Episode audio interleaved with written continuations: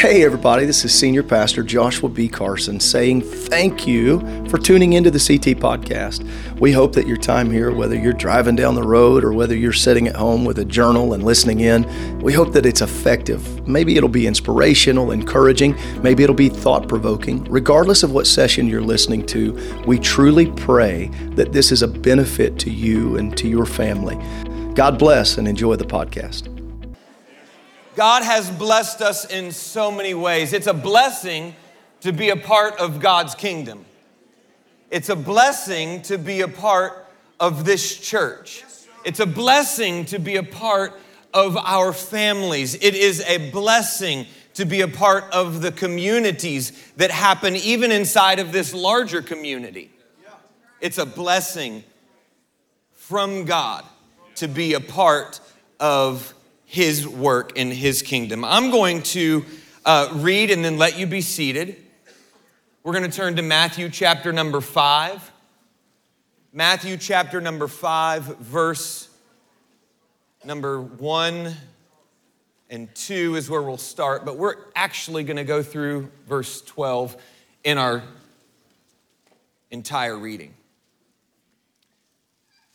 Matthew says, And seeing the multitude, he went up into a mountain, and when he was set, his disciples came unto him, and he opened his mouth and taught them, saying, Blessed are the poor in spirit, for theirs is the kingdom of heaven.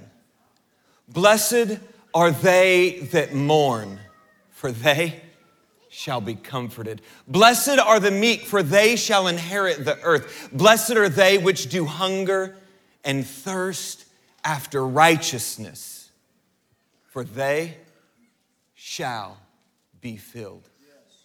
Blessed are the merciful, for they shall obtain mercy. Blessed are the pure in heart, for they shall see God. Blessed are the peacemakers for they shall be called the children of God. Blessed are they which are persecuted for righteousness' sake, for theirs is the kingdom of heaven. Blessed are ye when men shall revile you and persecute you, and shall say all manner of evil against you for my sake.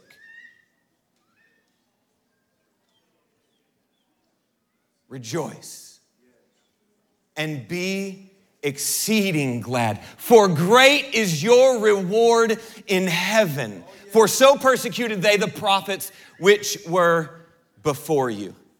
Let's pray. Lord, we ask that you would touch our hearts, our minds, open us, God. Lord, we have gathered here in such a blessed place, and we want you to continue to bless us. But we want to understand what that means, and we want to understand what you're trying to communicate through your word in our hearts and in our lives. Help us to be hearers, help us to be doers, help us to be sharers of your word. In Jesus' name, turn to your neighbor and said, Amen. Amen. So be it. You may be seated. That's where they want to say amen, finally. What I would like to do is, uh, in, in this lesson, is share a little bit about how we in Calvary Tabernacle Young Marrieds have class on Wednesday night. If you're not already a part of Calvary Tabernacle Young Marrieds, you're 35 and under and been married less than 10 years, shameless plug, come to the class. If you don't like my teaching, don't worry. I only teach a little bit of the time, and you can hear other people teaching there too. It's a good fellowship time. It's a great time to connect with the blessings of God. In that class, we share the same curriculum as we do in here on Sunday mornings. And, Pastor, I determined I would never be out preached or taught by you again. Yeah, good luck with that, he said. No, no, no, Pastor didn't say that. Someone in the audience, someone in the audience. In January, I, I taught the curriculum lesson and I thought, man, this is a really great illustration that happens in the curriculum. And so I used the illustration. And when we got here on Sunday morning, Pastor thought it was a really great illustration in the curriculum. And so he used the illustration. And I turned to my wife and I said, Never again. I am changing the way I study these passages because our pastor is absolutely one of the best preachers that I think we've ever experienced in shoe leather. Phenomenal preacher, phenomenal pastor. Love you and your family. Uh, and so, what we have, sorry, I didn't mean to catch that. So, what we have is Jesus walking with his disciples. In, in Matthew 4, if you go back and read, Matthew 4 actually records the uh, temptation in the desert, it records uh, the, the, the apostle John or the disciple John being put in prison. It records uh, the calling of Peter and Andrew and the miracles, and then Jesus goes viral. And so all of those things actually matter to where we're at because Matthew says, and seeing the multitudes, all of the diseased, all of the sick, all of the people that Jesus had just brought out of their predicament, seeing those people, Jesus went up into a mountain and he sat and he taught his disciples. He opened his mouth and he taught his disciples. Now, in, in his time, what we find, in Jesus' time, what we find is that teaching is actually indicated by something. And as a teacher, I love studying these uh, discourses, specifically that Matthew records. And we're going to talk about just a little front end portion of what Matthew is uh, recording Jesus as saying. And when, when the rabbi sat down, it's it's important. It means classes in session. If you attend Indiana Bible College and you come into a class that I'm teaching, you will hear these words that indicate classes in session. The beacon is on. For those of you who wish to sign in that way, you may do so. For those of you who prefer another method of making sure you're in attendance, see me after class and we will get you signed in. Why do I do that every single time I walk into the classroom? Because it's important for me as teacher to indicate to them as students, listen up, this is going to be important. That's what Jesus is doing when he sits down in the mountain. What I'm about to say is actually really, really important. So listen up, disciples. And he's up in a mountain he sits down, his disciples come unto him, and he starts teaching them. He starts teaching them with an eye on the multitudes, understanding that there are former diseased people in the crowd. Understanding that there are people who used to be bound by sickness. Understanding that there are people who used to be tormented by devils. Understanding that there are former people who used to be paralyzed. Understanding that there are former people who used to be lunatic. They're out there, but Jesus is teaching them, the disciples if we're not careful, we will take the Beatitudes and the two verses that happen in black lettering and we'll, we'll skip right over them and go directly to the red letters of Scripture and we'll say, This is how you are a Christian. The Beatitudes are not how we are Christian, they are how we behave because we are Christian. They are how we act because we are followers of Christ. They are how we behave and think and treat each other because we are, not in order to be, right? So, because we are Christian, we're gonna listen to these things. But Jesus does that with an eye toward the multitude.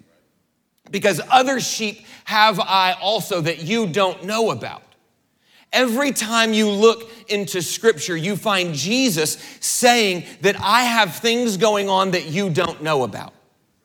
Every time we see Jesus talking to uh, his, his children, even in the Old Testament, He makes provision not just for the Jews to sacrifice, but for the strangers that are with the Jews during the time of sacrifice. What is he saying? He's saying, do not change your culture just because someone else that is not a part of that is with you. Don't behave a certain way here and then change there. Why? Because we act this way because we are Christian. If my family is around and they don't believe, we act this way. If my neighborhood is around and we're shooting off fireworks at the 4th of July, we act this way because we are Christian. We speak away because we are Christian. We think away because we are Christian. But we never take our eyes off of the multitude. Because if we take our eyes off the multitude, then we forget that they can, like us, who were not a people, be translated into the kingdom of His light. Those that used to be uh, those that used to be diseased can be healed. Those that used to be lost can be found. Those that used to be on their way to a devil's hell can turn their lives around and be pointed in the direction of the kingdom of his dear son. Colossians 1:13. How do we do that? Well, we do it through repentance, baptism in Jesus' name, and infilling of the Holy Ghost. And that's the entry point. And once we get into the entry point, then we start looking at what it means and how we behave. Jesus taught them on a, on, a mountain. I think it's absolutely phenomenal that Jesus knew just where to go in order for the multitudes to sneak in on a conversation with the disciples. As a parent, I oftentimes will uh, have certain conversations in front of my kids, preparing them for where we are going. Right? We get in the car. Where are we gonna go eat, Leah? I don't know. Where do you wanna go eat? Well, I was thinking we could go to Yummy Bowl or we could go to Chick fil A or we could go here, we could go there. And in the background, I start hearing, ooh, oh, ooh, Yummy Bowl, Yummy Bowl, Yummy. No, we're not going to Yummy Bowl. Well, then why'd you say it? Because I'm preparing them. because life is hard. And sometimes you don't get what you want. but what we see here is Jesus giving an overture, a, a beginning a, a foretaste of what he's about to expound on. In, in music, the overture has a, a preview of what is to follow. One, uh, one writer about overture said that it is designed to prepare the audience for the plot of the play. In Matthew, there are five discourses that he records. This is the first of them. So far, uh, we've, heard, we've heard a couple of one liners uh, from Jesus follow me and I'll make you fishers of men, repent for the kingdom of heaven is at hand. We got a few of those things in there. But in 172 words that we're about to look at, Jesus sets up 2,538 words. It's an overture, it's a preparation for where we're going. So, what did Jesus say? Jesus said, Blessed are the poor in spirit, for theirs is the kingdom of heaven. Blessed are those that mourn for they shall be comforted. Blessed are the meek, for they shall inherit the earth. Blessed are they which do hunger and thirst after righteousness, they're gonna be filled. Blessed are the merciful, they'll get mercy. Blessed are the pure in heart, they'll see God. Blessed are the peacemakers, they'll be called the children of God. We can't come in here and sing, I child of God. Oh, we can't come in here and sing that and then go out there and sow discord.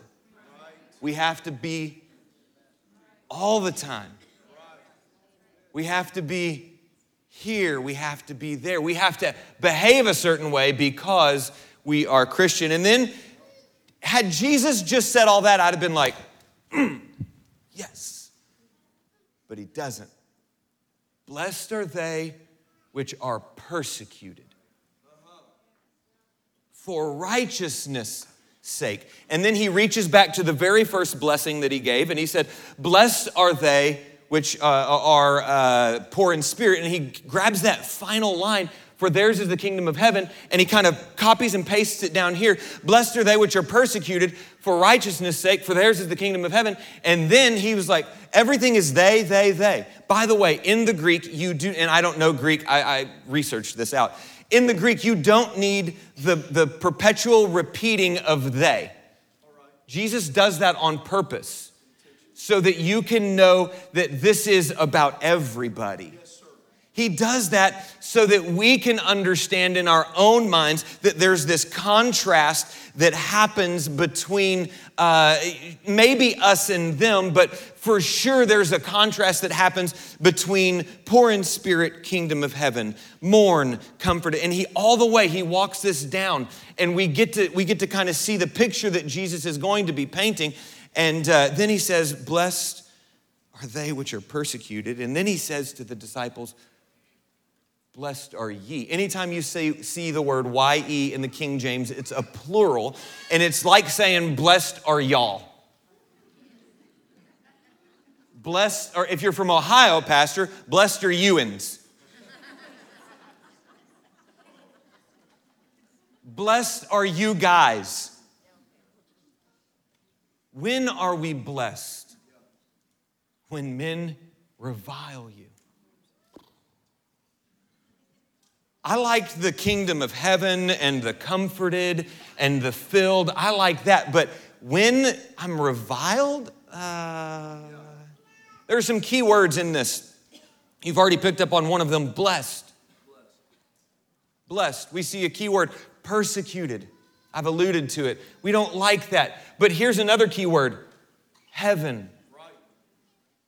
They all of these things, when we're reading through scripture, matter deeply to what Jesus is trying to communicate to his disciples. And Matthew, under the inspiration of the Holy Ghost, is trying to communicate to his initial audience. And then, even more mind blowing, to us today. They all matter deeply. How are we blessed?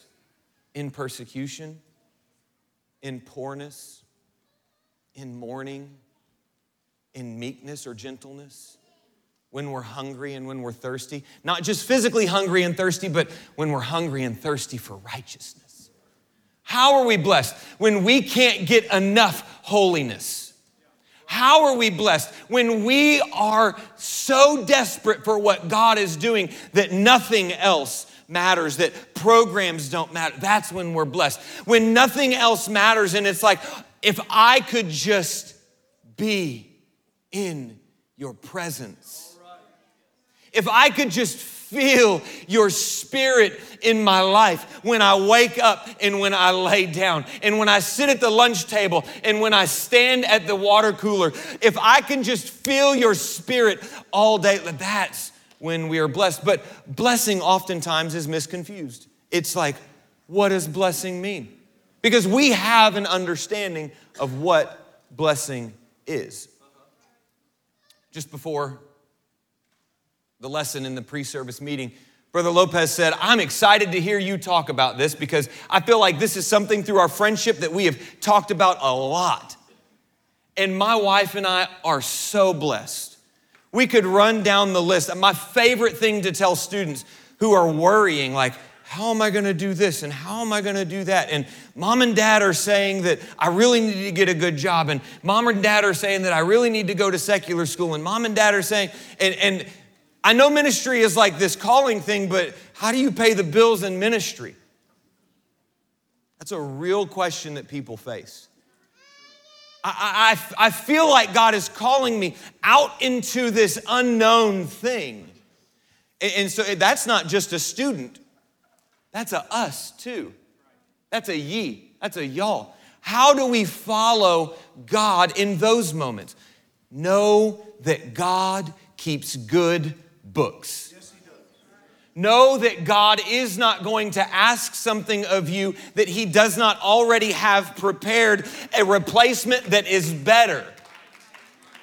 Know that God, when He looks at you and says, Will you give me your mourning, already has joy in store to pour out on your life. Know that when Jesus asks for your bitterness, He already has healing and virtue coming for your life. But if we're holding on to this, then we can't receive that.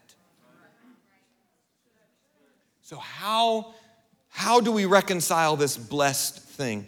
Blessed really is, a, is about favor, yes, but it's deeper than that. It's a position, it's, it's a posture of God toward us. It's, it's a disposition. It's a, man, I really like that guy. How do we get God to say, man, I really like that guy? I want to know. Cattle on a thousand hills? Yes. But it's not just about cattle on a thousand hills, right? That's my American coming out. Lord, forgive me for that. I don't want to I don't want to only serve you for the material blessings that you can give, God, because if I'm poor in spirit, I need to have the hope that the kingdom of heaven belongs to me because he's given it to me because I'm trusting in him. So this blessing is is as much about uh, the, the here and now as it is the there and then. The kingdom of God is already not yet. God has already defeated Satan. God has already healed disease. God has already defeated the powers of darkness. But what we need to understand is that we're not yet coming to its fullness. John already saw the seventh angel in Revelation 11 open the vial and pour out, and we already see what happens, but it's not yet happened. Okay? So it's already not yet. So you might be poor in spirit now, but God already has the kingdom.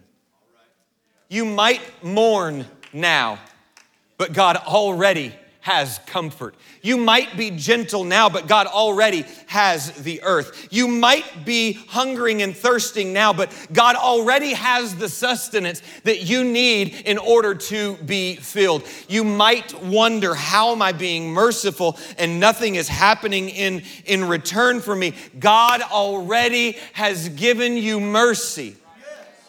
So, the hope of future glory is actually what this blessedness is about. Because if we only serve God for the opportunity, let's just pick a random one the opportunity to see God. I'm only gonna be pure in heart if I can see God. We've missed it. We have missed it. But when I say, God, I want to see you. I want to see you. And we can we understand that we can only see God through pureness of heart, then we have to say, Lord, forgive me. Lord, create in me a clean heart and renew a right spirit within me. If, if we want to be this side of the they, right? If we want to inherit the kingdom of heaven, then we act this way in order. Why? Because it's a, it's a covenant contract. It's, it's not a moral code, it's a messianic authority. Say it again. It's not a moral code that we live by.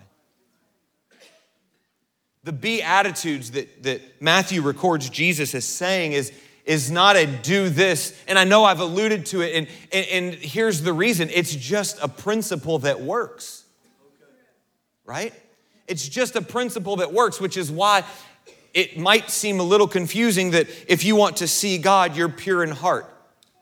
But when you're pure in heart, it really doesn't matter if you see God or not because you're pure in heart. If you want the blessings of God in your life, you hunger and you thirst after righteousness, and He's, he's got it for you. So, we've got all those things, and then we understand this persecution thing. It's just so confusing to me why good things or bad things happen to good people and why bad things or, or good things happen to bad people. Why, why is Sister so and so, who's been faithful, suffering? Maybe it's persecution on the job. Maybe it's persecution in, in mind or body or spirit. Why is that? I don't, I don't understand it. But this is what I know. Matthew told me that I would be blessed. Beyond Matthew, Jesus told me that I would be blessed when men revile me, when men cannot stand me. I'm blessed.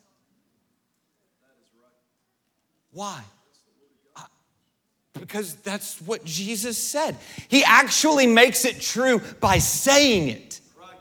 It was already there, but just the very declaration of Jesus Christ, God manifest in flesh, makes it true for you, and it makes it true for me, and it makes it true for us, and it makes it true for the people who lived before us, and it makes it true for my children, and it makes it true for their children because Jesus said it.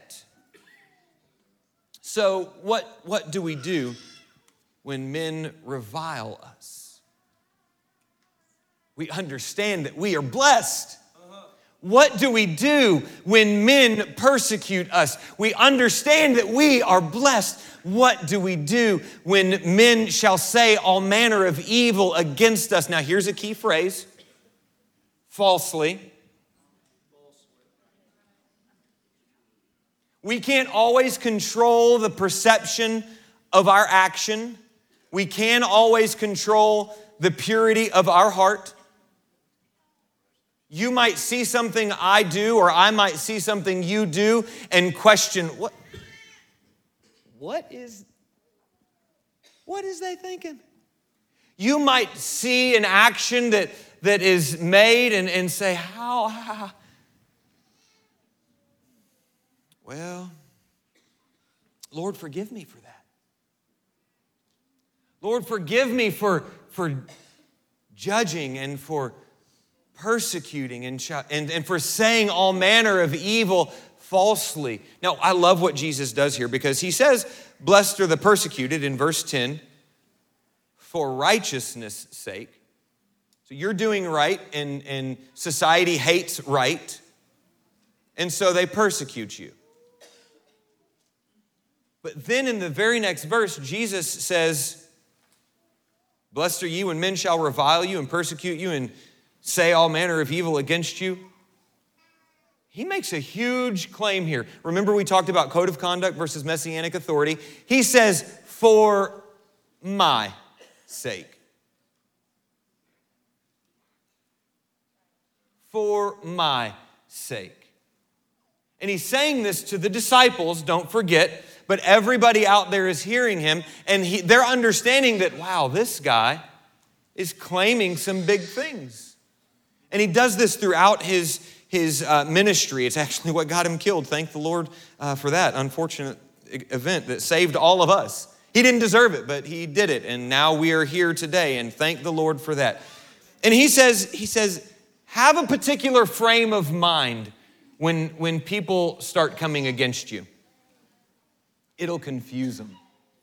I, I don't claim to be able to read Jesus' mind in this moment, but this is what it says to me Rejoice and be exceeding glad. Because when you rejoice and when you're exceeding glad, they'll just be like, What on earth? We can't persecute them enough because the more we persecute them, the happier they are. We cannot revile them enough because the more we revile them, the more exceed, not even just glad, exceeding glad they become. And so what is that? That is, a, that is a confusion, but it's also a testimony. It is a confusion, but it's also a testimony because when I see person A behave a certain way and person B do them dirty, and person A remain the way they are, and person A continue to faithfully serve, and person A continually to uh, continue to faithfully worship, and person A continually faithfully worshiping and honoring God and doing everything, then person B becomes the one that makes me go, about that guy. What, what, what is, and suddenly person A is who I want to be like. A testimony. And why is that testimony important? Well, two reasons, I think. Number one, for great is your reward. If that was where it ended, I'd be okay with that. But I get some very specific location of where that reward is. For great is your reward in heaven. For great is your reward in heaven. That means that the things we experience on this earth are not forever. It means that one day we are going to walk on streets of gold, and one day we are going to run and not be weary, and one day we are going to be a part of a perpetual worship service to the Lamb that was slain from the foundation of the world, who gave himself a sacrifice so that I could be saved, so that my dirty, filthy, wretched person could be delivered from the grip of death and I could be translated into his kingdom of light. Folks, that is a reward that I want to be a part of. That is a reward that I want to partake of. That is a reward that I want to spend eternity kneeling before the throne and saying, Lord, you are worthy to receive all glory and honor. Bless the Lord, oh my soul, and all that is within me. Bless his holy name. Why? Because he has done great things because he has done great things. He was merciful when I didn't deserve mercy. He was faithful when I was unfaithful. He was true and righteous when I was not. And I was, a, oh, come on, somebody. Thank God for his reward that he's offering us. Thank you, Jesus. Thank you, Jesus. Thank you, Jesus. And here's the beauty is that we don't have to wait to get to heaven in order to partake of this. That's exactly what Jesus is saying in this passage that this can be you right now. I know your tears are falling on your pillow, but you will be comforted. I understand that you don't have enough money in the bank, but I own the cattle on a thousand hills. I know that you're hungering and thirsting after righteousness. So, guess what? It's gonna be full for you. I understand that you're being merciful, and so I'm gonna extend that mercy.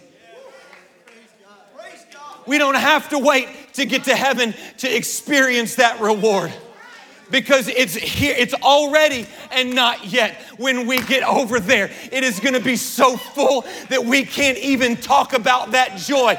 But when I live in this place, when I wake up in this place at my house on a Monday morning, I understand that it is so good to be alive and feel the presence of God. When I sit down in my chair with my coffee and I read the scriptures and I feel His presence, I understand that it is so good to already feel His presence in my life. But it's also a comfort to know that I am not alone. For so persecuted they the prophets which were before you. You've got a reward. It's, he's gonna be with you. He will not leave you. He will not forsake you, but you're not alone.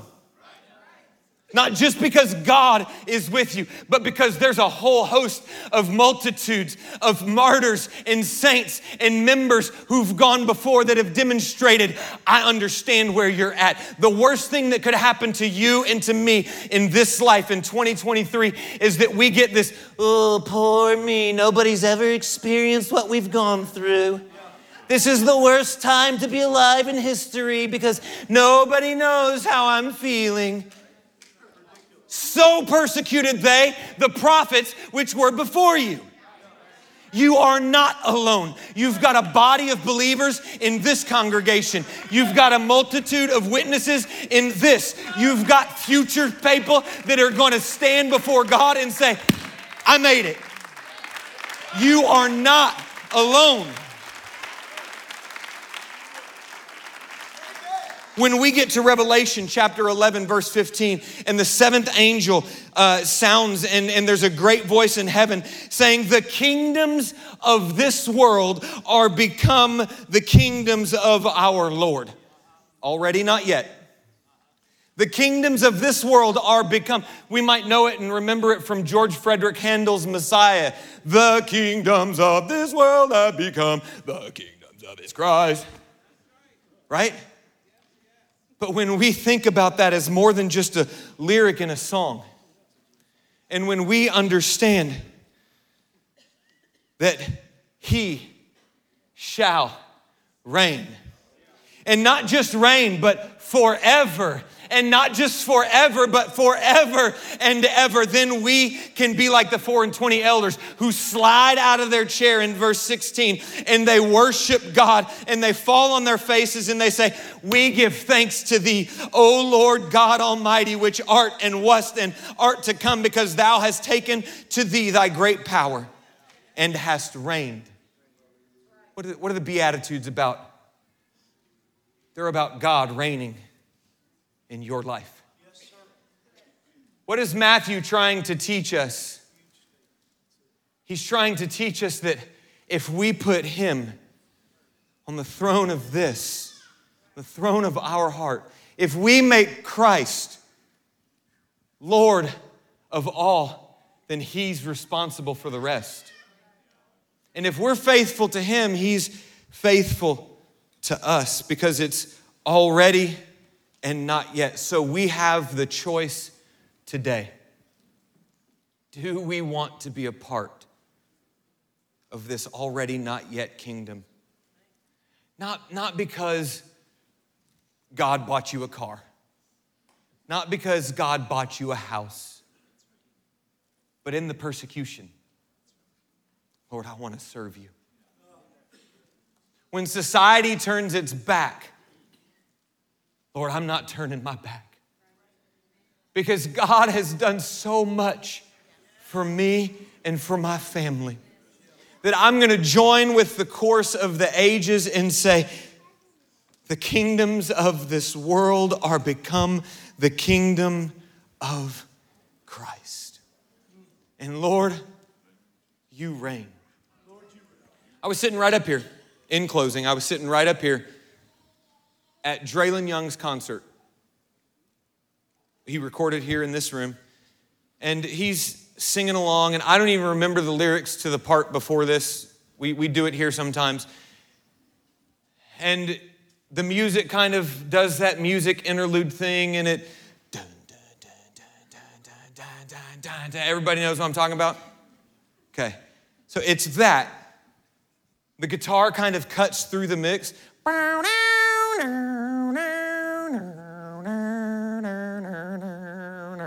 I'm like, I recognize that. And then the voices join in, and he says, And he shall reign forever and ever.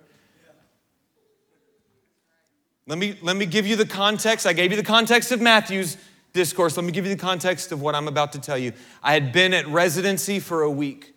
I had been away from my family for a week. I was beat I was tired, my body hurt. I hadn't slept in my bed. I had sat in classrooms for eight hours a day and listened to people lecture me about this and about that. And I just wanted to be at home, but I felt like I should be here. And so I sat there. And when they started singing, and He shall reign forever, something clicked inside of me. I did not intentionally do it, but I slid off of my seat up there in the balcony down to the front, and I went, Yes! Because He shall reign forever over our sickness he shall reign. Over our poverty, he shall reign. Over our disease, he shall reign. Over our situation, he shall reign forever. When we are sad, He reigns. When we are glad, He reigns. When we are favored, He reigns. When we are persecuted, He reigns forever. Can we submit ourselves to His sovereignty right now? Lord, you reign forever. Yours is the kingdom and yours is the glory, God. And I understand that one day I'll walk those streets of gold and one day I'll see those gates of pearl. And I got some questions for some people that I believe are already there. But God, I want to understand that right now